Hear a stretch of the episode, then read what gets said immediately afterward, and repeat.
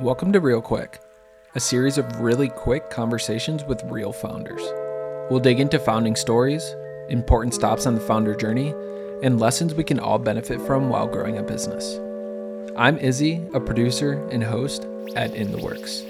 In this issue, I'm talking to founders building in the outdoor space and what getting outside really means to them.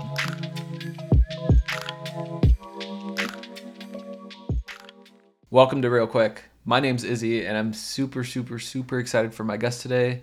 She has an incredible story, and I'm just like mad excited to have her on. So, Kay, thanks for joining me. Yeah, thanks for having me, Izzy. Kay, what are you working on? My company is called Urban Outdoors. It is a online hub of information for people who live in cities to find local outdoor activities as we all know, a lot of us have been largely stuck inside for the last couple of years, and getting outside is incredibly important for our mental, physical, and social health. And so I have created Urban Outdoors to help city dwellers find places that they can go to within just a few minutes of their home. As a sw- city dweller myself, um, just being able to like find somewhere to look up and access all these different types of information at really the tip of my fingertips is just so dope to me. Like that's like just amazing. So let's hear the story as to why you ended up like starting this. Like where let's hear that uh to borrow from Avengers. Let's hear that origin story. Yeah. Um, so I was living in Chicago. Um, I just moved to Chicago in the summer of 2019. And if you've ever been to Chicago, you probably know that the summers in the city are incredible. People are out, there are things going on, there's a ton to do, a ton to see, and the weather is fantastic. However, not having too many friends in the city and watching those summer days fade into sort of dark, gloomy winter nights um, was really hard on my mental health. I already struggle with a little bit of seasonal affective disorder, as many people do um, each year during the winter time. But I also have personally this great love of being outside. It always puts me at ease when I get some fresh air. And um, watching winter descend on Chicago and not knowing where I could really immerse myself in nature in the Chicago area was really difficult for me. I um, started Urban Outdoors as an idea, as a as a project for myself to find the places in Chicago where I could truly feel immersed in nature. And um, basically, in a nutshell, it, it meant that I hopped in my car. I drove around to every single place I could find on the internet, from state parks to nature preserves, waterways, um, the newly opened Indiana Dunes National Park, um, all sorts of areas within just a couple of hours or even a few minutes from the Chicago metro area. And what I found is that there are a ton of beautiful places in Chicago and the surrounding areas that you can get to on an easy half day or full day trip, um, and even with just a couple of hours of time on a weekend.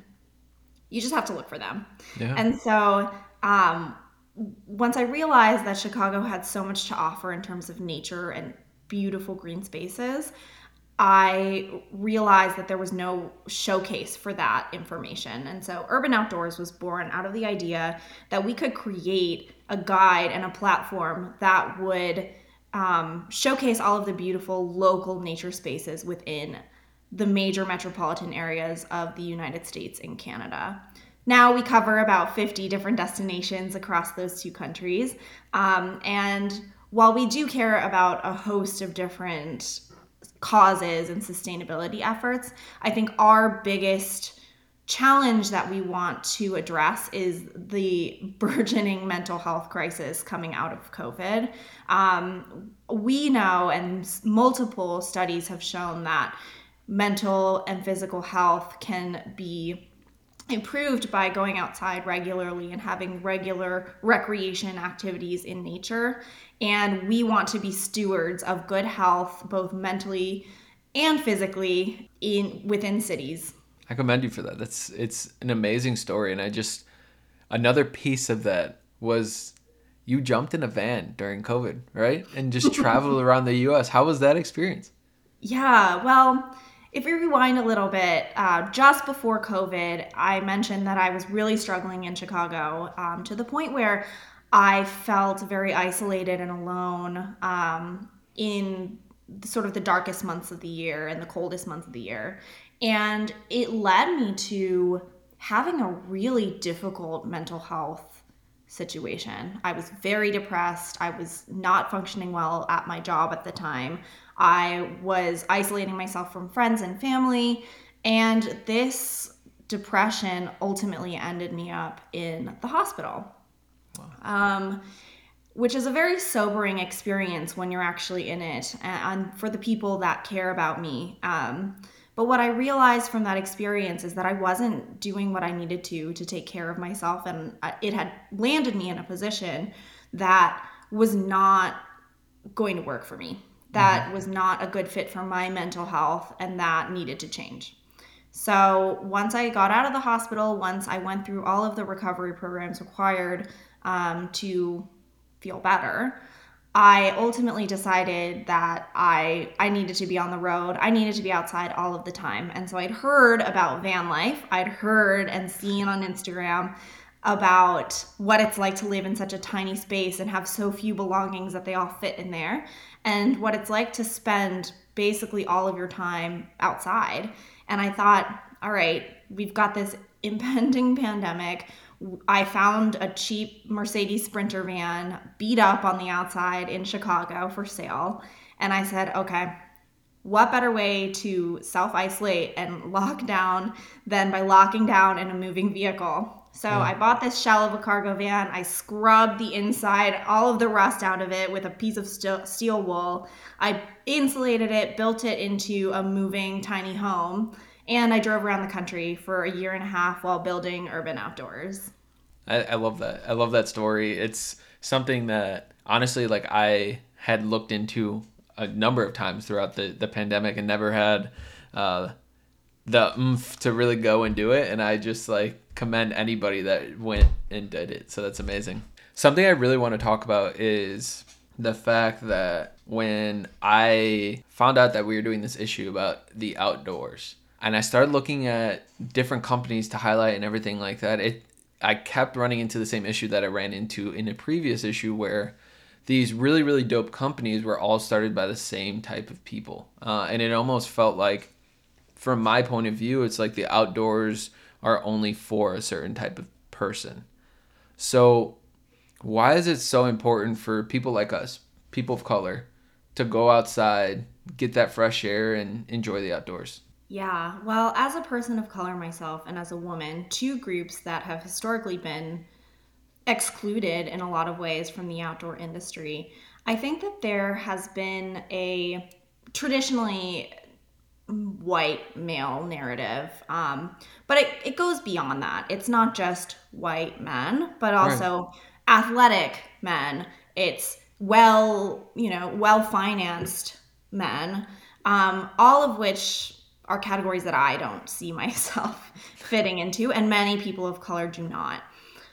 Today, the narrative is shifting. Um, and I think with that, we need to reassess a lot of things about what the traditional mentality of the outdoors even is. Um, instead of saying going outdoors is climbing the highest mountain or um, paddling the longest river or you know backpacking the Appalachian Trail, sure those are great feats, but that's not necessarily all of what the outdoors is.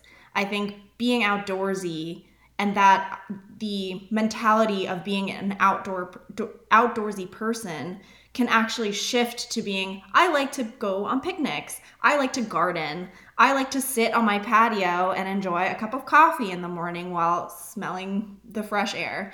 I like to take a drive through a national park rather than um, having to hike all of the strenuous trails. I take my kids in a stroller onto trails and things like that. Um, I, I walk my dog every day, yeah. things like that. I think all of those things, in my mind and in the urban outdoors mentality, classify as outdoor activities. Now, why should people of color um, participate in these? As I know, and as many of us know, a lot of the green spaces that exist in the United States and beyond are funded by our tax dollars. At the very, very least, we should, every single person who pays money to preserve these spaces and to create these spaces should be utilizing that resource mm-hmm. to improve their mental and physical health. However, when you go on a lot of these trails, it does feel very homogenous. And so I think once we can get more people of color out on these resources that we fund and that we pay for and that we support with our own dollars, it will it will look like a place that is representative of all of these types of people all of these different races ethnicities genders body types um, family organizational units um, yeah. all kinds of diverse people can get out in the outdoors and it will look different it's like when a when they create disney movies with characters that look like me or look like you izzy i think it makes us feel like we're more welcome in that space. And if we as people of color can say we are going to utilize these spaces and show our faces there and show up in the outdoors whatever that looks like for you um, we can we can shift the narrative from the white, athletic, rich man who's summiting Everest to the vast, diverse people of color, different types of people hanging out in the park or um, visiting a national park for the first time or trying a new activity outdoors. Um, and I think that'll be a beautiful day when we aren't minorities in the outdoors, when it's all just a jumble of different types of people, and when we can make the outdoors a space of sharing and of community, just like a lot of other spaces that are becoming so today. Real quick, what's your go to drink in the morning? Ooh, a pina colada smoothie with protein powder. Real quick, what's the one activity that people should do outdoors that's a super light lift? Hiking or walking walking and hiking can be the same thing. So just get outside and move your feet. Real quick, how can somebody get involved in urban outdoors and follow along in your journey? Wow. Um, well, you can find us on Instagram at urban outdoors, no spaces. Um, and you can also visit us online. Our website is the hub of information that we use for most activities. Um, and so you can find all of our guides for free on our website at um, urbanoutdoors.com.